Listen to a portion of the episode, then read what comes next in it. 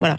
Aziz, vous gardez la parole. Vous vouliez nous parler ce soir de Danone qui, c'est tout un tout autre sujet, qui abandonne. On est dans sans transition. Sans transition, Danone qui abandonne le lait de vache pour le végétal. Près de 200 producteurs qui ont dû trouver euh, d'autres acheteurs. Euh, voilà ce que ça donne.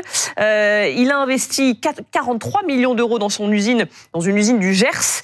Euh, deux ans de travaux pour transformer la chaîne de production de yaourt en usine de fabrication de lait d'avoine et 200 producteurs qui seraient donc euh, impactés, 200 producteurs locaux. On écoute la justification du directeur de Danone.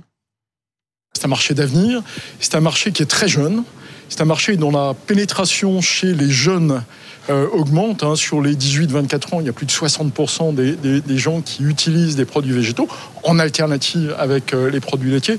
Donc c'est un, un marché qui est en développement constant. Ça vous met en colère?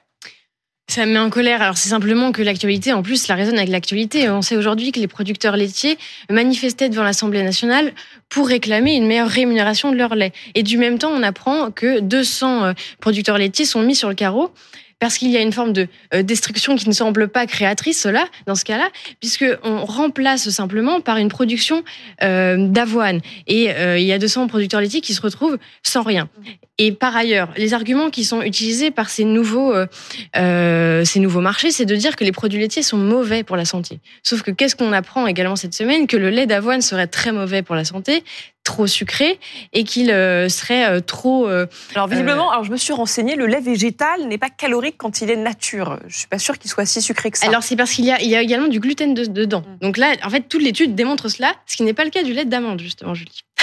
Voilà, donc je suis... et, et, donc c'est ça qui est intéressant, c'est de voir qu'on met en avant des arguments marketing qui sont en réalité fallacieux, et par ailleurs qu'on fait du mal à notre agriculture, alors que précisément en ce moment la question qu'on doit se poser, c'est qu'est-ce qu'on fait nous en tant que consommateurs pour préserver aussi nos agriculteurs? Alors après, sans vouloir euh, protéger Danone qui n'en a pas besoin. Euh, on voit aussi que, enfin, nous adultes, on n'a pas besoin de boire du lait, que on nous a poussé peut-être à consommer, qu'on voit de plus en plus de gens qui consomment euh, du lait dit végétal. Est-ce que voilà, la, la question c'est Souvenez-vous qu'on avait mis au niveau européen des quotas laitiers parce qu'on produisait aussi beaucoup et que on n'était pas en capacité d'absorber tout ça. Donc ça pose la question qu'on avait tout à l'heure avec les agriculteurs. Ne faut-il pas à un moment penser autrement et voir quels sont d'abord les débouchés avant de produire plutôt que de fonctionner à l'inverse pour trouver en fait des, euh, des, des débouchés? Voilà, peut-être qu'il faut fonctionner à l'envers. Sébastien, oui là-dessus? Moi, je bois du lait. J'ai rien à dire.